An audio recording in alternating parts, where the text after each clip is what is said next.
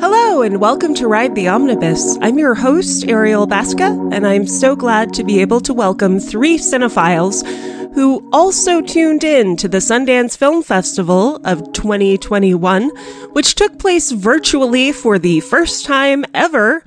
And they are here to share their experiences with the film festival, as well as their picks for movies to watch out for this year. We're cool. We're obviously like the coolest kids on the block. For a Sunday morning, yeah, we're killing it. So, I want to just quickly ask you guys we all access the Sundance Film Festival in different ways, in different formulations. I went in with Zoya, who is a member of my pod, on a ticket to watch everything. And it was really hard to make that worthwhile because even between the two of us, we could not watch all that much per day. Yeah. I think we averaged like four things per day. How did you guys watch? So we did a weekend pass and then got a couple of one off tickets as well. So we just did Saturday, Sunday. I guess it was day passes for Saturday and Sunday, but I think we ended up watching six each day. Mm-hmm. But we started at 10 a.m., which is when like the replays from the previous days were available. Mm-hmm. And so we usually could get one or two in before the premiere started. And then we just kind of slotted them in between the premieres as much as possible, which was stressful sometimes. But uh, I mean, we got through a lot of them. And then we got tickets to the replay of the world to come on, on Wednesday night. So I just got four one offs for the weekend, and then I bought the winners, the audience winners pass for Wednesday because I thought, well, since there's so many films and I don't really know anything about any of them, and I don't have uh, so much money or time, I will let the audience curate it for me a little bit. And which one of those was more cost effective? I'm just curious. I know mine was least cost effective. So we can rule me out right away. Yeah, I think we ended up spending so the day passes were 75 and then individual tickets were 15. So if you saw 5 movies in a day, then it kind of evened out. That's why we aimed for 6 just yeah. to make the best of it.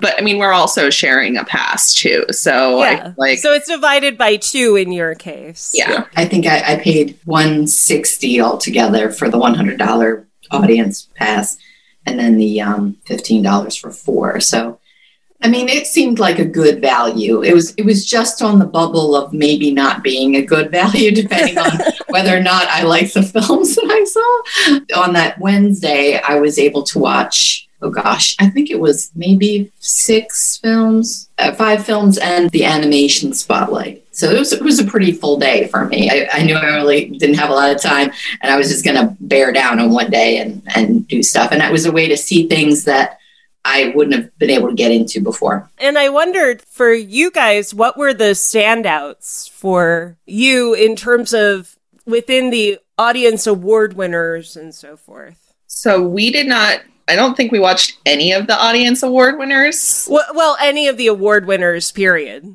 I, I actually don't know if any of our favorites ended up winning any awards. Um, I don't know what the awards were. I mm. didn't follow that. Sorry. Um, I think both are for both of us. Marvelous and the Black Hole was like our favorite of it. Just it was just really well made and very like heartwarming, but also like I definitely cried while watching it. And it was just a great film. And then I really, really like Street Gang as well. But I'm also a big Sesame Street fan. I'm a huge Jim Henson fan. I went to University of Maryland, so I feel like you kind of are required to be a Jim Henson fan if you went to University of Maryland. So, and I really enjoyed that one because even though I do know a lot about Sesame Street, it had some other stuff that I didn't necessarily know about it. So I would say those were like my two top ranked ones. What about you? My favorite, I think, was was Marvelous I just I thought that was worked as a movie. I thought the characters. I'm trying to remember the name of the uh, the, the girl that was the uh, Sam. Yeah, like the, the actress there. Like that's I always say to Galen, like you know, we watch something, we're like, okay, that's somebody to watch. You know, that's somebody oh, that. Oh yeah. If you hear that they're going to be in something, you know, especially a younger person, and they just they knock your socks off, you're like, okay, that's somebody. i am going to give a shot to something I see them in, you know, in the future. And that's the movie that I saw that I was like, I really wish I had this movie when I was that age. If I were that age again, it would be so empowering to have this movie. Yeah. So I like that. I also thought uh, World to Come. I, I really liked that one a lot. Uh, I liked Land a lot. I, I thought,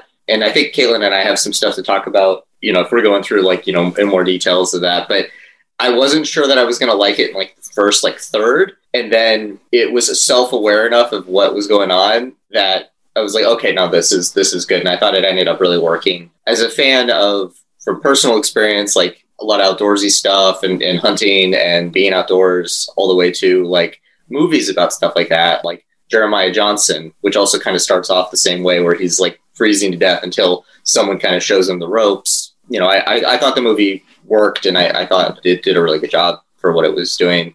Um, I saw in the Alamo thing they they have promotional beanies, which I thought was hilarious. Uh, Lisa, what about you? What were your top films?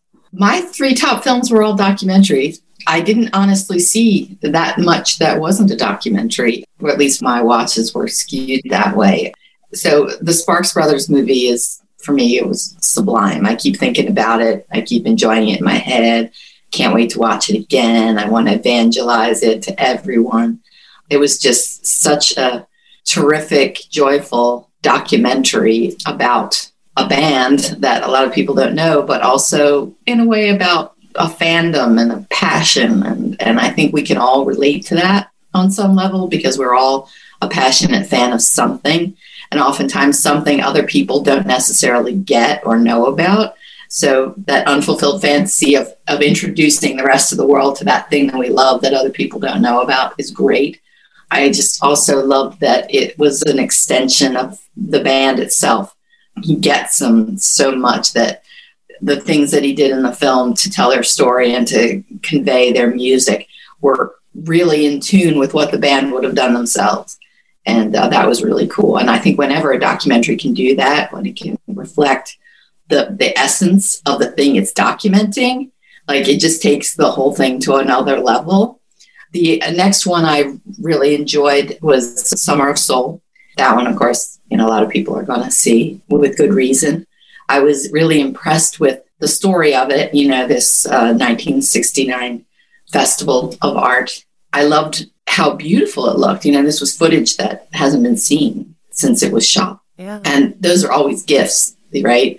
But then you see it and it's really well preserved visually or photographically and audio. And and that's like miraculous that something from that long ago, you know, 50 year old tape still or, or film just still looks good and sounds good. So, and it was it was really great. And uh, uh, Ahmir did a really wonderful job directing it and putting all the pieces together and conveying a really cool story. Plus, get to see Stevie Wonder play the drums. so cool. Um, and then my next favorite was Flee, which it was a lot of people. Um, it was a standout for them, which is a documentary, but an animated documentary, which which made it really unusual and fresh and um, told a, a really powerful story that you just wanted to see how it would work out, see how it ended. And it raised a lot of interesting questions about the reliability of a narrator and things like that. Um, so it was, it was very good. Very, very good. Yeah. And Flee was actually my absolute favorite from the festival as a whole partially because it played with the idea of documentary fiction as a whole, as you were saying.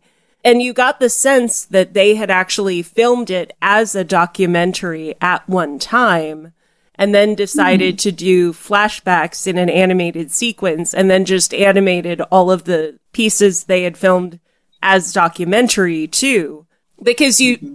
you see all these intimate moments between the man who is a refugee and his lover to be husband. And then you're always wondering how much of this story he's told to everyone around him versus what he's telling to the camera. It's a very interesting narrative. And of course, it's a narrative that's so essential in terms of understanding the refugee experience as a whole. Well, the, the Sparks documentary does that too, in the sense that where there is no footage of an event happening, oftentimes there's another way of telling it, and sometimes it is animated. And I that's kind of a neat, compelling choice to be making in documentaries now. And I hope that people keep doing it because it, it is so effective and creative. And, and I, I like that element. And I saw that in a couple of other films too, like El Perro que no calla, the dog who wouldn't be quiet. And Marvelous in the Black Hole also had wonderful animation as well. I feel like this actually was the year where animation became very mainstream in a lot of the cinema. I don't know. Did you guys feel that way? Sweet apples? So we didn't catch Flee or Sparks Brothers, though I wanted to see both of them. I did really like the animation in Marvelous in the Black Hole. I liked that I feel like it was just really well incorporated. And I think it's one of the benefits of animation tools being more accessible to people. But uh, Kate Tsang, who was the director, I may have butchered her name. No, that's um, right. Okay.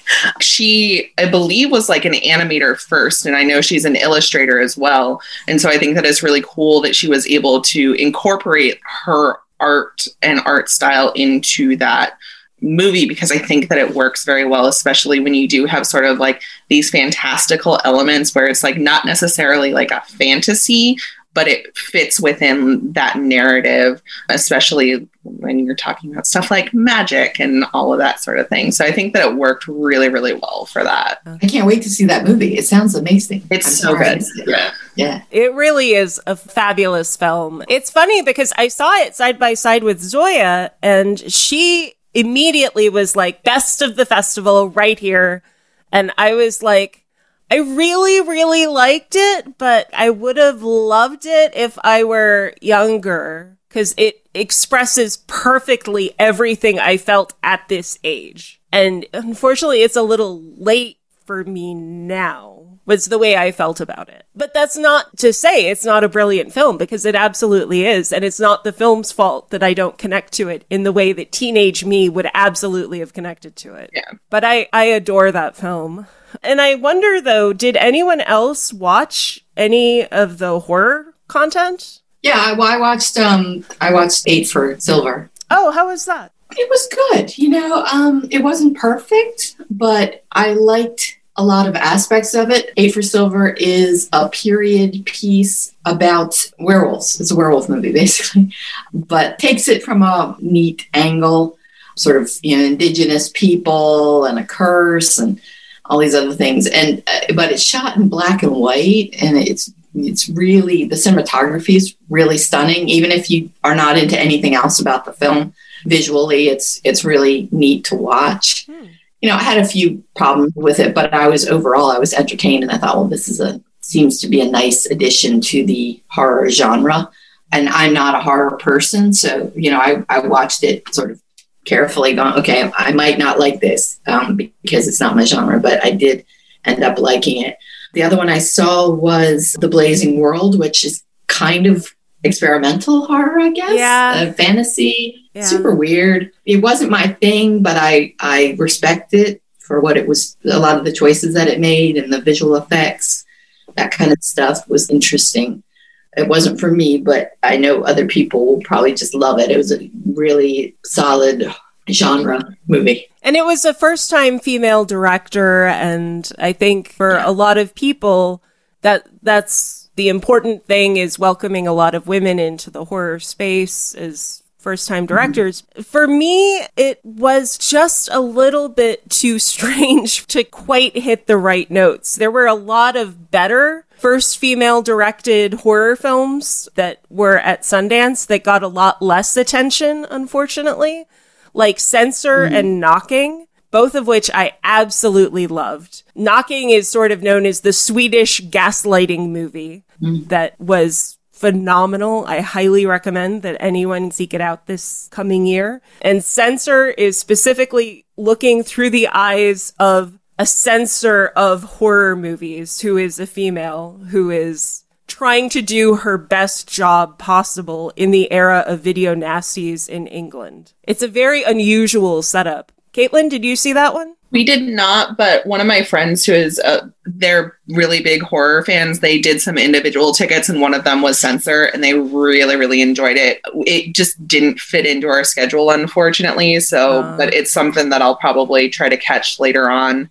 We tried watching Superior, and I think we got like 30 minutes into it, and we were just like, "Yeah, we're not digging this at all." So we ended up just turning it off and watching as the Romeo and Juliet adaptation Mhm. which was like told all through like social media, like TikTok and live streams and Instagram. And I think it was really interesting and could talk about that more. But yeah, Superior didn't really land with either of us. It didn't land for me either, and I did exactly the same thing with Superior, Yeah. unfortunately. We also caught, I don't know if it would be horror. I guess it's more fantasy, but we caught Prisoners of Ghostland. Yeah, I Uh-huh. caught that too. which so it was the Nicolas Cage one, um, where it's like a Mad Max Samurai, Samurai, cowboy western. Yeah, it's a whole lot of like genre mashing. I was not a huge fan of it. I think Chris really liked it, but you also tend to like those genres more than I do. It was it was fun. It was interesting. I mean, it was almost to the point where it was like a parody of, of the genre, and it was like, you know, is it a is a parody? Is it homages? Is it just what they're trying to do? I mean, like the plot was literally the same as Escape from New York. They get the guy out of you know Nicolas Cage out of prison, and they give him the suit with bombs on it. You know, and say go rescue. It's not the president's daughter, but it's the sheriff or town mayor or something. He's he's some authority figure and you know go out and rescue this this girl and bring her back or, or we're going to explode you so again like literally uh, you know escape from new york or i guess Mhm. escape from la they, they rescue the daughter but you know the same thing and, and a lot of stuff you you literally have people in uh, cowboy outfits with you know old lever action guns and revolvers and then you have literally samurai in samurai outfits in the same town and it you know it's very clearly it was set in like one of those standard kind of Japanese Edo period samurai streets with all the like the you know the low roofs and all all that stuff that they had just put a bunch of neon lights on everything. It was it was a lot of fun. It was very very Japanese. I think they kind of gave the direction Nicolas Cage was be Nicolas Cage playing Nicolas Cage in a Nicolas Cage movie. Yeah. there you. That that is a perfect way to explain that film because Sion Sono, who directed this film, is actually known for a lot of wonderful Japanese films, and this was his first English language film that he's ever done. I thought it was so weird that this was his first way to put together an English language film. But I I did find it a fascinating cultural artifact because he has so many wonderfully crafted individual images that are just so off putting and weird in between the Nicolas Caginess. So you've got parody, but then you've also got high weird and you've got the lowbrow and the highbrow mixed together with Westworld mixed with who knows what else. But Um, and then the other one we caught that it's like bordering on horror, but it's more like fantasy esque was um, Strawberry Strawberry Mansion. Yeah. which I was hoping I was gonna like a lot more. It was described as very like David Lynch inspired, also like Science of Sleep and. I can't remember what the other comparison, and it just looked like really weird which is what I was hoping for, and it wasn't nearly as weird as I wanted it to be. But I thought it was visually really interesting. I liked the story a lot. We had just recently this year watched Black Moon, which it reminded me a lot of. Chris also had mentioned that as well. So it was good, but I feel like I wanted more weirdness from it. I feel like it felt like it had to explain itself a lot to the audience, which I always kind of get annoyed about in movies. mm, And I just want it to be weird and don't explain to me why it's weird. Yeah, a lot of it was about going into dreams and, and viewing dreams. And in a lot of those, you're, you're going to have, you know, a one to one symbolism where, okay, this thing correlates to this other thing. And you need to have a little bit of that. Otherwise, the movie just doesn't make sense. And that was kind of what we were talking about, like Black Moon, where it's a very dreamlike, very um, abstract, and there really isn't a plot to that that movie. It's just sort of a series of events that happen, which I think works in its own way, but you know, not for everything. And when you have something like, uh, you know, Lynch with like Firewalk with Me, where you have a lot of these like extended dreamy type sequences, I think part of the reason that that works and a lot of the reason that people kind of go back to that is that while there are parts of it that are understandable and you can watch it and you go, oh, I've seen it twice and now I understand what this is referencing or this is foreshadowing or this represents because I've paid, you know, close attention. It kind of rewards you for that. But there's also stuff that's just there for no reason. It's just there to exist, and, or maybe you just haven't figured it out. And I kind of feel like if you're going to have a dream, abstract, kind of absurdist movie, like it's okay to have stuff that is abstract and absurdist and does not explain itself. And I don't know if that was something that with this movie where they felt like they couldn't do that or they just didn't want to, but it would have really, really been like one of my favorites had it been a little, just a little bit over the edge of, of being a little bit less explicable than it was. But visually, I thought it was really cool, and I, I thought they were really going for um, going for something interesting. Was there anything else that you saw, Lisa, that you would classify as experimental or strange? Oh yeah. Let's see. So I saw Users, which is a documentary. It won the directing award for the uh, U.S. side, and um, it was a very unusual doc to be recognized. I thought, and that it was it, the the filmmaker was is concerned about technology and how her child is growing up in a world that is in a lot of ways unrecognizable to the one that the rest of us have grown up in simply by the the way that technology is involved and everything and i that's as far as I can get in terms of what the movie was about.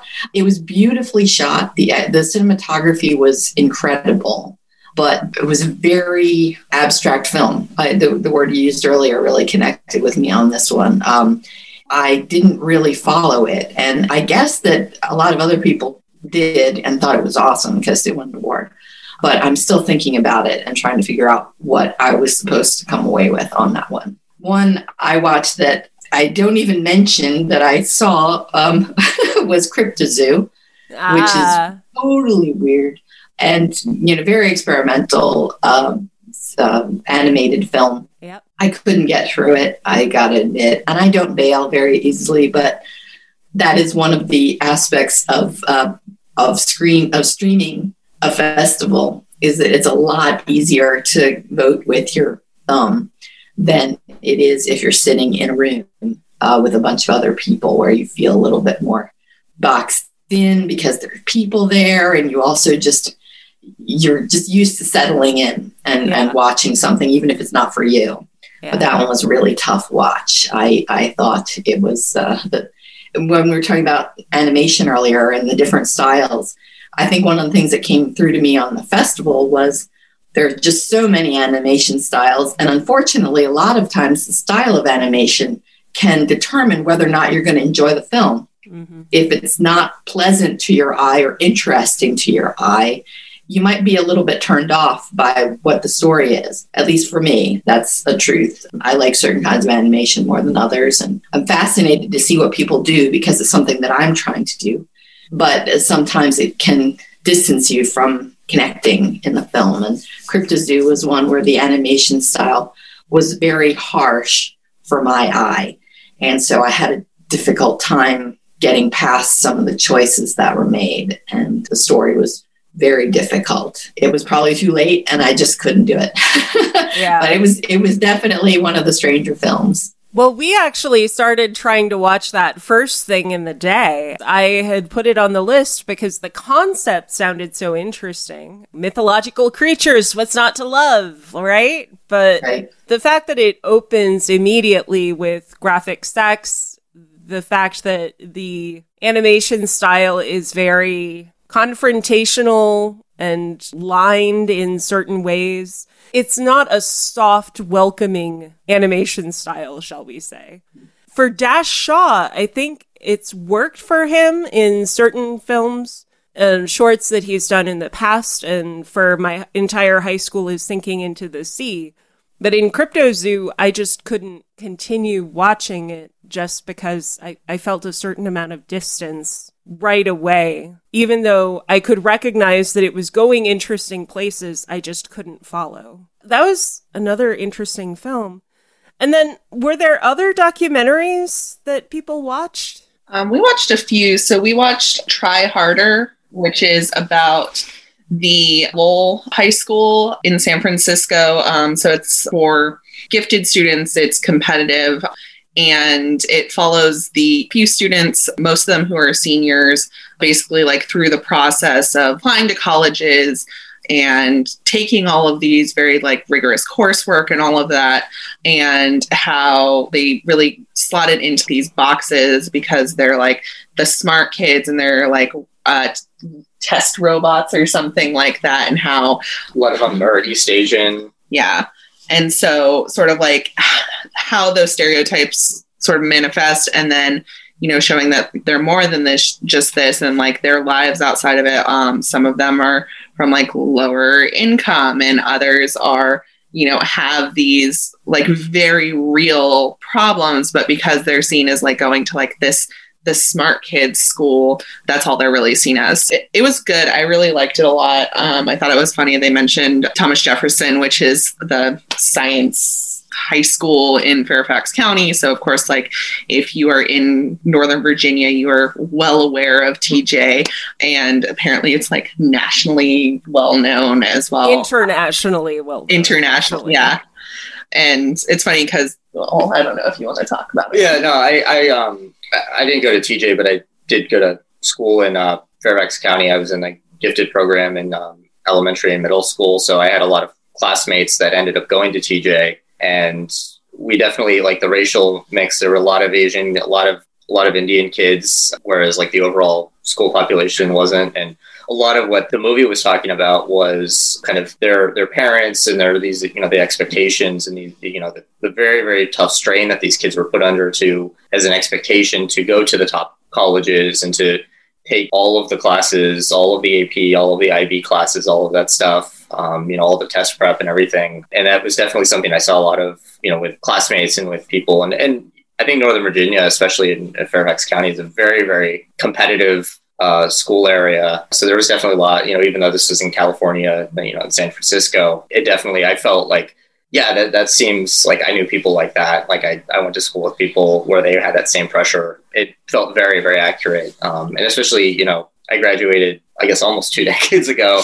And, you know, just to see how much more intense the college application, because, you know, they're not making more Stanfords, they're not making more Harvards, but the applicant pool has just been increasing every single year. And, you know, so they say one out of 100 people gets into these schools that apply, or I think it's less than that. But these odds are, are intense and the pressure it's very very interesting and i thought it was a really showed things from a, a, perspective that people that went to school much longer ago than, than even i did um, may not realize and you know oh yeah you know i put an application to two, two colleges and i got in and it was fine yeah i got a, a you know i got a b average but you know i got into harvard and it's like no, that doesn't happen. For me, I specifically did not watch that movie because I have been teaching in that environment for so long that it's like, no, I know that story. I don't want to hear more about it because I've lived. It was I, I really appreciated though because it does focus more on like the kids and their lives and that they're not just you know test scores and oh yeah. sort of like that realization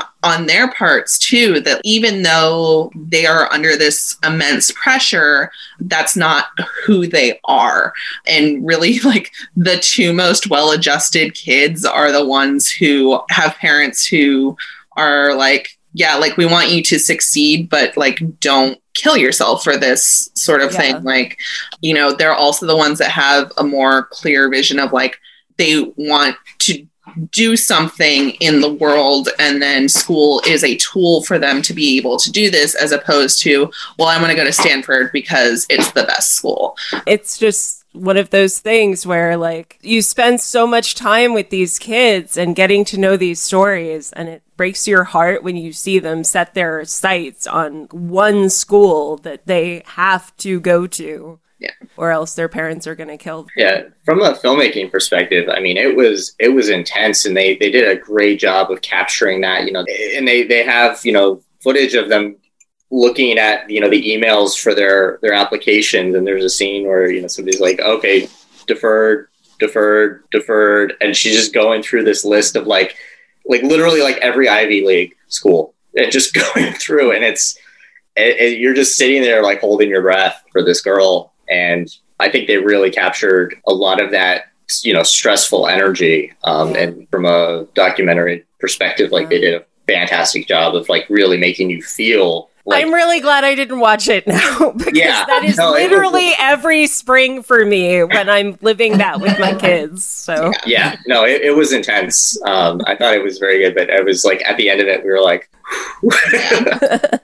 And then the other one that we watched was In the Same Breath, which was Oh. from uh, Nanfu Wang, who uh, previously did One Child Nation, which we saw at Lost Weekend last year. Last year, two years ago two now. years ago yeah It was Yeah. 2019, which I really, really, really liked. Like it was a difficult thing to watch One Child Nation, but I think that it was so well done. In the same breath, was at like the top of my list of movies that I wanted to see. I don't think it's as polished as One Child Nation, but I think it's mostly just because she had a story that she wanted to tell mm-hmm. in the middle of it. She actually went to Sundance last year and she had been visiting her family in China. She left her son with her mother in China while she went back to Sundance. This was february This was in February of last year. And then the day that she got to the US, they shut down the country in China. So her son was still in China with her mother. And so she had to figure out basically like how to get their son back. But a lot of it deals with sort of like the the Chinese propaganda that's coming that was coming out as well as sort of the response to it and how the narrative that you know they really got it under control in China and their numbers are so low is not necessarily the case because the Chinese government is not exactly the most forthcoming about a lot of this stuff. So she actually worked with some local filmmakers who were able to shoot footage in some of the hospitals there. Like the funeral homes where they hmm And so it's really interesting because it's stuff that isn't being seen, but she's also in the United States while all of this is going on. And she does a really good comparison about like the response and the government's response of like how they're covering it up, things that they're saying one thing, but another thing is going on, and how the impact is really minimized and a lot of the stories aren't being told, and then ties into this sort of idea of one of the core issues in both countries is sort of this slide towards totalitarianism. Mm-hmm. It was well done. Again, I don't think it was as polished as One Child Nation was, but I think that is a story she clearly had been working on for many years, whereas this was very much like, we need to get this film out now because this is a story that needs to be heard right now. I think she has footage from like New Year's Day in the movie. So I mean, it was like she was still filming stuff. She was still putting stuff together as of um, January, of this year. of, of 2021. Yeah. So, Oh my gosh. um, but it's definitely an important thing, and I think it's good that um, you know somebody talks about is that a lot of the the history gets quickly rewritten. Where you know people will say, you know, especially when you have misinformation as as, as you know intentional. Oh, everything was was fine. You know, there was a little bit of a problem, but everything got fixed really fast and you can fudge numbers and, and a lot of it was talking about like the chinese government saying oh only 3000 people had died in wuhan and she's talking with funeral home directors and they're like yeah we were cremating 10000 people a month. So there was you know like they say 3000 but it was probably you know 10 times that number. But we're not sure because we're only one one you know funeral home and there was 20 but at the same time you're talking about a lot of this misinformation that was coming out of our own country you know at the same time it's sort of these two opposites. Did anyone else watch All Light Everywhere? no. I keep wanting to find somebody who watched it. Like I said, I was just curious to see if somebody had seen it, but they have. So I'm wondering. So I did not catch Coda, which I was very upset about. But I noticed that Ariel, you rated it much lower than I've seen anybody else. So I've been actually very curious to sort of get your opinion Yeah, on it so- because it Okay. seems to differ quite a bit from others. Yes, thought it too. does. And Mhm. see, this is the thing about disabilities at this festival. one thing that I think this festival did really, really well was trying to encourage more female filmmakers, more black filmmakers, more indigenous filmmakers, more Latinx filmmakers. But the only stories with disabilities that I saw were Coda and Four Feet High. Four Feet High was a wonderful Argentinian series that they had on the indie filmmakers series that was available throughout the festival that was absolutely incredible. It's actually an Argentine series that will hopefully be picked up by a TV station somewhere, maybe HBO. I hope, please God, HBO pick this up because it is about a girl with cerebral palsy who is a punk rock badass who is advocating for proper sex education in her school. And she is amazing in terms of specifically talking about sexuality and disability as an intersectional problem that most people aren't talking about. And this as a specific topic is something that is sort of near and dear to my heart. And I loved this series. It's heartwarming. It's beautiful and it's everything I wanted Coda to be not that Coda had to be about sexuality and disability, but I wanted Coda to be heartwarming and real and about real people. And unfortunately, when it came to Coda, I was so predisposed to love Coda. First of all, just the fact that there was a film named Coda made me literally jump for joy when I saw it on the program. I've taught deaf education and I know people who are CODA, who are ch- children of deaf adults. And the fact that there would be a film that represents sign language in such an inclusive way had me really excited. And I was overjoyed about the fact that there would be such a thing. But fundamentally, the film was a sitcom. It was not really a story about people's lives in a full picture of what it is to live with disability. There were a few individual scenes that were wonderful here and there, but for the most part, it had the emotional depth of a sitcom. And while it's great that a film about disability is taking off, and I wouldn't want to begrudge its success, at the same time, I feel like we deserve better stories about disability than that. And we should be demanding better stories. I don't want to say that just because a film is about this thing that I care about, it automatically gets a free pass for not being a good movie. Yeah, that makes sense. So that's what I have to say about that. I, I liked it better than you, but I I had my own problems with it. What were your problems with it? Well, I thought the subject matter was interesting for a, a fictional story, for a narrative, but at a basic level, it was the formula that we've seen in a million other movies. You Mhm. know, there's Mhm. you know the young girl who wants to do something, she's challenged, she's held back, she has her own issues she has to get past, and she has the family that isn't supportive, and the structure of the conflicts and the you know the denouement, everything was just by the book Yeah. you know, even the end was by the book and everything was just perfectly sewn up and in a way that, you know, that's fine.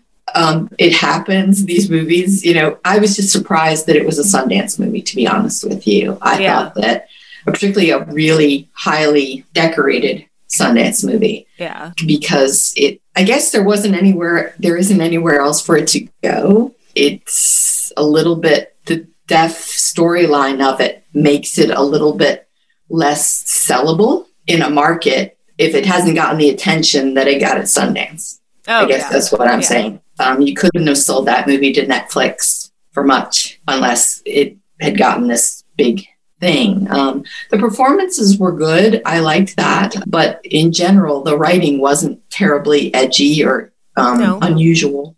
And I really And- didn't think that particularly the deaf characters had anything interesting to go off writing wise. I was really bothered by the fact that so much of the writing fell apart as soon as it needed for her as the hearing daughter to be able to escape and go live her own life. All of a sudden, all of these things that are actual problems for deaf adults in the world are suddenly not there as impediments anymore. They've magically overcome them.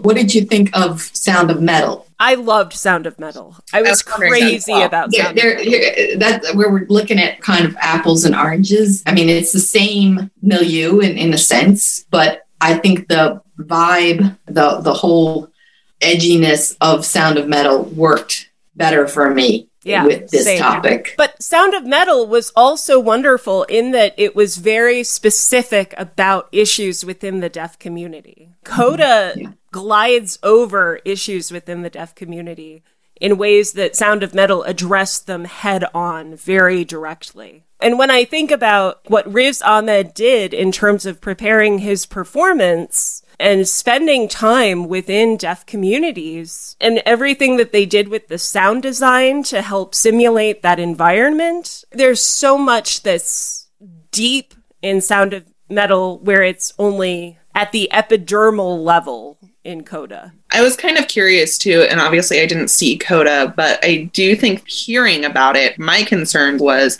a lot of times the way that stories about disability are written are how someone else's disability affects a person without a disability. And so it kind of seemed like this was more focused. Feel free to tell me if I'm wrong, but Mhm. like sort of how like their disability was holding her back Exactly. which I think is not necessarily a narrative that we need. Like, I think Yeah. that we should be hearing more stories from people who have disabilities and not just the challenges they face, because I do think that's important as well, but like the joy in their lives and like the things that like make them unique and the way that they experience the world because of their disability and not just the way that they are held back in the world because of their disability. Mhm. I think that Sound of Metal does a little bit of that. And I really liked that Sound of Metal also cast actors who are deaf. I think that it was also really interesting that when he goes to live with the other people who are deaf in that community and before he knows how to sign, like we don't get subtitles during that Mhm. while they're signing because he doesn't understand it and he is the audience insert there and so we don't understand it either unless we are people who know ASL.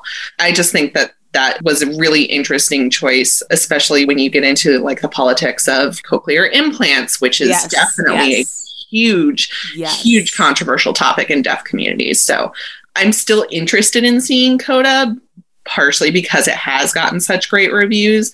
But yeah, since I know disability advocacy is something that you're very passionate about, Ariel, um, I was really interested to hear your thoughts on it, especially since you didn't seem to care for it as much as a lot of other people did. And I will say it does show the joy that people who have disabilities can really bring to everything that they do. I loved those joyful moments in the film Coda. I really did, but they were not enough to make up for the damaging parts of the narrative. And you very succinctly put what I was trying to dance around and shouldn't have been trying to dance around. so thank you, Caitlin, for putting it very bluntly. I appreciate that. And one other quick thing about disabilities that shocked me at this festival was that while they did a really great job with captions, in terms of almost all of the content was perfectly captioned, I reached out to ask what individual films had strobing in them, and nobody would respond to me at all Hmm. at the accessibility desk, uh, either the phone number or the email. I didn't know if anyone else had had this experience with accessibility desks ever at Sundance.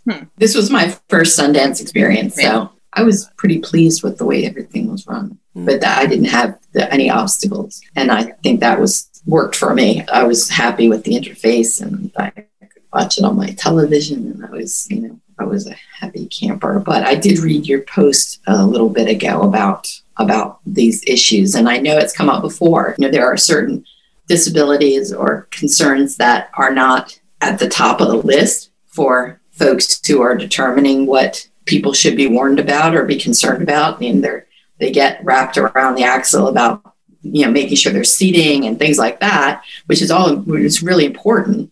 But there are other things like you said, the strobing that it's hard to it's hard to get your arms around or that isn't a priority for people to pay attention to. And um, but I think what happens at some of these festivals is that they're obviously not collecting the information from the people who are screening the films enough. Well, and it just bothered me because, like, on some of the films, you had to specifically check, you know, I am over age 18 in order to go mm. to the film. They could have just as easily said, I acknowledge that this has strobing in it and moved yeah. on. Mm-hmm. And I know that mm-hmm. in the um, schedule, like for some of them, they did put like s- certain triggers that are pretty common, like for sexual assault and graphic yeah. violence and stuff yeah. like that. Mm-hmm. So it's kind right. of surprising to me that I mean, I, I guess it's it's not surprising to me, but it's unfortunate that it's not something that they can extend to something like that where it would be very simple for them to just add that extra step but unfortunately people who don't have disabilities and don't necessarily need accommodations don't think about this stuff which is really unfortunate especially in a film festival that prides itself on being very inclusive so yeah. and especially in a year where it was trying to be so inclusive and i just wonder why people aren't willing to go the extra mile to just ensure that they're not endangering the lives of their viewers. That's that's yeah. what it comes down to. Yeah. So anyway, but let's end this on a positive note and just say what film from this festival do you most want to see your friends' reactions to? It's Sparks Brothers. It's easy. I don't know if anybody here is familiar with the band, but you should be because you will love them the content of their music is so fun and so interesting and so creative. The fact that they have, they're a magnet for other creative people. It's really inspiring. And they have literally a thousand songs. They have 25 albums. And anywhere that you get into Sparks is the best place to get into it. Like you, it doesn't matter. You don't have to, you don't have to get to the band at 1967. You get to them in 1985 or 1997 or 2020. It doesn't matter. I just think if you are interested in a fun band that you don't know about, if you are an Edgar Wright completist, if you want to see Neil Gaiman do a do a little bit, uh, I mean, there's all there's something for everybody in this film. You definitely feel good about spending your time with it. And I found it very inspiring as a filmmaker um, just to see all the choices that were made. And I, I hope that more people will see it. I don't think it has any like set distribution yet. I'm, I'm sure it has a deal, but I don't know what it is or how long it's going to take for us to get to see it. But it's going to be amazing, and I can't wait to see it. And I hope I get to see it with friends. I'm going to go with two of them because but you're cheating. Why I know. know. They're so closely related that I feel like they have to. Okay. So mine would be passing, which we haven't talked about at all. Yeah, why haven't we talked about that? and the world to come. The world to come. Those who know me know that I am a huge, huge fan of queer period pieces. Like Portrait of a Lady on Fire is like my movie that I like force everyone to watch. I did not love these movies as much as I love Portrait, but I feel like Portrait has set an impossible standard for like any queer period piece to ever match ever. Um, so it's a little unfair, but um, I thought that both of them were really interesting in what they were trying to do. They're very different movies. I liked that um, The World to Come was shot on 16 millimeter and really like invokes a certain like feeling with the way that it is shot and passing does the same thing with the black and white the 4-3 and then also it is shot very much like a 1920s silent film. And both of them do a very good job of invoking that time period in which it is set. My biggest qualm with queer period pieces is that they will never have a happy ending, though I was saying um, to Chris afterwards, I was like, we need to go back and watch Gentleman Jack because Anne Lister is like the BAMF. Um, when when you go into a lot of these movies, it's just like, all right, well, probably one of them is going to die, if not both of them. If they don't die, they're not going to end up together. So you just kind of have to go in knowing that and knowing that it's probably going to make you cry. But I I hope that especially because passing is not as explicitly queer as the world to come, I'm really hoping that like that piece of it doesn't get lost in the conversations about it because it's not just that, you know, they're both mixed race and they one of them embraces being black more and the other embraces being white more that it's not just that part of it but and there's a line in there that's like you know we're all what is it like we're all passing for something or we're all like hiding something or something Yeah, I think like it's that like we're all we're all passing in something. yeah Um, who she speaks to a man who's very clearly implied to be closeted gay Yeah. and married as a with a Yeah. beard. Yeah. Yeah. So I'm hoping that like we get a lot like queer critics who are writing about both of these pieces. And so that I think those two are the ones that I want people to see the most so that so that I can talk about it with them. I think that would be fabulous. I think Christopher, what about you? Um, we had had a lot of conversations about kind of the similarities between those, and definitely kind of the bury your gays unfortunate trope that Spoilers, Spoilers, yeah. potentially. but that is kind of a, a pitfall of period. One of the ones that we didn't really talk about, but I, I really enjoyed um, was Land, Robin Wright's film. Uh, she she directed and starred in, and at the beginning, the first start, I, I think, as I said, like I really wasn't sure if I was going to like it because there's a lot of movies about oh, you know, the white yuppie goes out and lives in the wild and it's just so easy and anybody can do it and all you have to do is give up your cell phone and it started like that and I've got a lot of outdoors type experience. Caitlin grew up literally on a mountain in, uh, in Colorado, and we were both you know watching this, and we were saying to each other, "Oh my God, she's gonna die! She's going to die!" Um, and it was just like a lot of the stuff, like, "Oh, she doesn't have a well, like." She's got to go carry her water. Like, oh, she doesn't have nearly enough firewood. She's got, you know, she's in Wyoming. She's gonna die and you know and and they they sort of took that start and about like a third of the way through the movie acknowledges oh no she's she's not in good shape like she is definitely underprepared and it was a lot more realistic than i i was expecting and then the movie moved on from there and went on to its own different direction so it was like from from a surface level yeah i thought it was great of like yeah this is it does you know not everybody can live out the you know be a mountain man you know or a woman but it also did a great job of dealing with grief at the same time, which was kind of the underlying concept of the movie.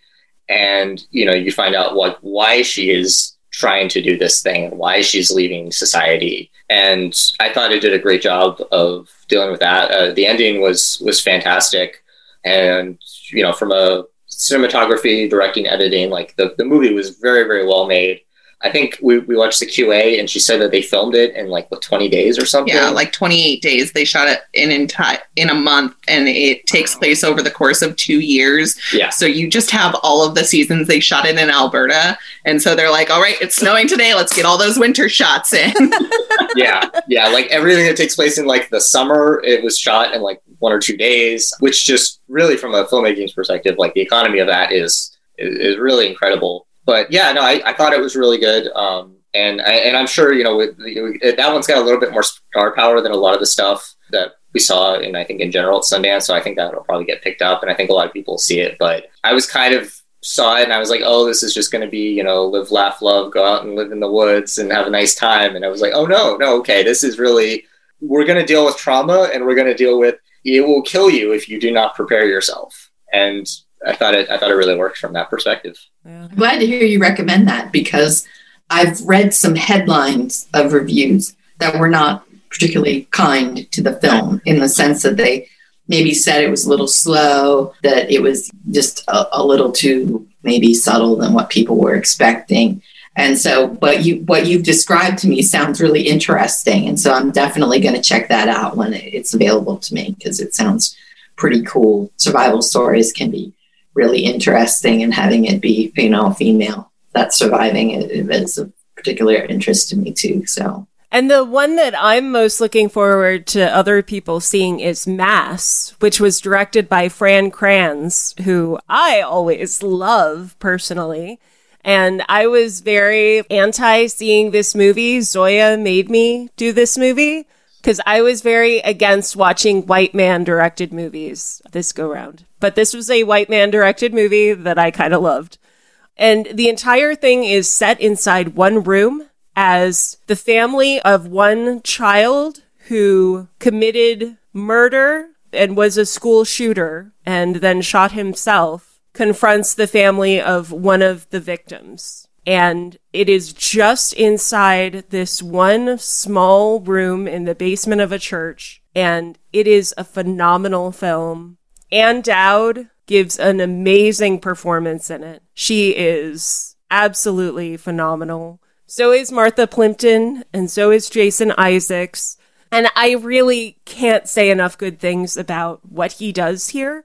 You would think it was based on a play because it's sort of a one room thing, but Fran Kranz did an amazing job making it feel like more than a talking heads kind of thing. It's kind of an emotional journey that is going to be a hard sell for a lot of people, but it's incredible. Yeah, I've heard really good things about it. Yeah. Not just from you right now. Yeah, Yeah. no, I've, I have as well. And I only, I could have probably seen it at some point, but I had a choice to make and it was a little bit too intense for me at that moment. I knew it was going to be a lot. It's an intense movie. You know, I, I want to be in the right frame of mind to really appreciate this one. So I, I passed on it, but I am looking forward to the, the day when I do get to see it. So I want to thank you all so much for coming on and talking about your Sundance experiences. And I don't know, do we hope we get to do this next year virtually or not? Or what do we wish? I mean, I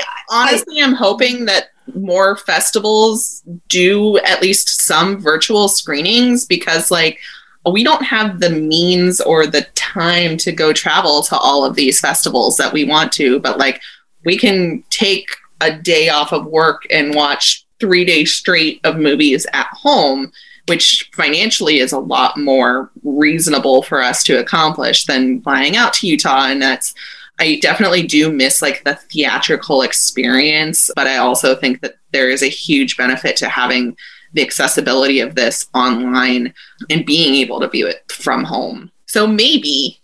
yeah, I, I, I, I definitely agree with that, and I, I hope that you know it's it's something when you when you go to a festival or something like this, it, it pushes people outside of their comfort zones, and a lot of these movies are movies that I may not have. If I was scrolling through Netflix or, or something, I don't know that I would have picked a lot of these, but I really Mhm. enjoyed them, um, and I think that's one of the benefits of um, and I think the ability to have that accessibility, and you know, not to mention literal accessibility of being able to screen stuff. I think I, I hope that yeah, as, as Caitlin said, I hope that there's something going to continue with that once they sort of set up the infrastructure because it's already exists now. I mean, they did it for this one. There really shouldn't be a A reason not to Yeah. down the line. Yeah, I think the fact that the, the cost of attending, you know, has definitely been leveled to the point where a lot more people can participate by doing it in a, in this way. I mean, the idea of flying to Park City to the 10 Sundance, you know, it's a dream of mine. It's been a dream of mine for decades, but that's it's a huge financial hardship to do that. Mhm. Um, so f- this past year, I was able to attend some Middleburg screenings, Middleburg Film Festival screenings, as well as some AFI Film Festival screenings online, and they were they were wonderful. I mean, that that they they just gave me a chance to see films I wouldn't get to see for a while otherwise, in the in the comfort and safety of my own home, and um, you know, I, I did the Loudoun Film Festival. You know, we had our first one here this past uh, this past fall. They had some drive-in screenings, and so I, I went to those as well, and that was nice. But being able to watch things at home is great, and the the price point for me, you know, I did what I could afford, and I got a reasonable amount of value for it, and I'd do it again. And I'll still dream about going to film festivals in person. That experience is unique and special, and, and I'm looking forward to having it again one day. But for now, you know, seeing it this way is fine. Well, I miss you guys, though. I miss you. we miss you. We Well, I miss you. I know. I miss you all. I miss seeing everyone. This just feels like therapy. Yeah. I need this. Well, unless you get to talk about the movies, it's like it hasn't didn't happen. Right, you know? right. It didn't really happen. Thank you again, and I hope you all have a wonderful Sunday. Have another Yeah. prosecco. Yeah. Um. Yeah, I'm gonna do that. Take it easy, guys. Be well. Yep. Hope to see care. you again soon. All right. Bye. Bye.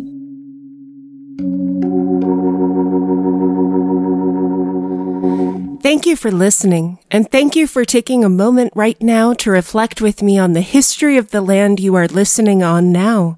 Whether you are stuck in traffic or sitting in your office chair, take the time to look up whose traditional lands you are on now and what treaties govern those territories. I record this podcast on the site of lands stolen from the Manahoac people. I acknowledge that we need to protect and honor the history of the indigenous people from other tribal nations that also reside in Virginia and have made innumerable contributions to our region. I am grateful to work on this land. I acknowledge these facts in the hope that my listeners may join me in honoring our past, present, and future. Without this land, this earth, and each other, we are nothing. We will continue making our rounds of the festival circuit with guests from the International Film Festival of Rotterdam. Before I go, please take 30 seconds now to leave us a five star review on iTunes or Podchaser. Doesn't have to be anything fancy, just a simple RTO rocks my socks is good enough. And connect with us on Instagram and Twitter where we are at Omnibus Ride. You can also visit our website, omnibusride.com, where you can dive deeper into our content and learn more about the show. A special thank you to our amazing editor, William Dass. We truly couldn't do what we do without him or Danielle. Be well, be safe, and keep in touch.